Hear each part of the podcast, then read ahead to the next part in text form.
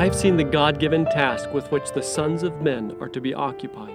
He has made everything beautiful in its time. Also, He has put eternity in their hearts, except that no one can find out the work that God does from beginning to end. Solomon, Ecclesiastes 3 10 and 11. Hi, it's Nathan, and this is day 27 of 30 days of growing. Live now with God.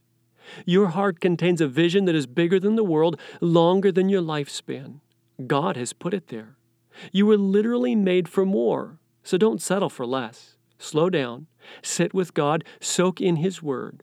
Discover how to more fully live in your place in time.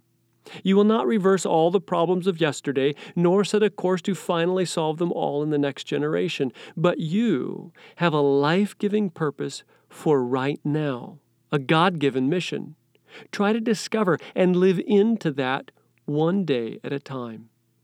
You, with all that you have and are, are needed right now.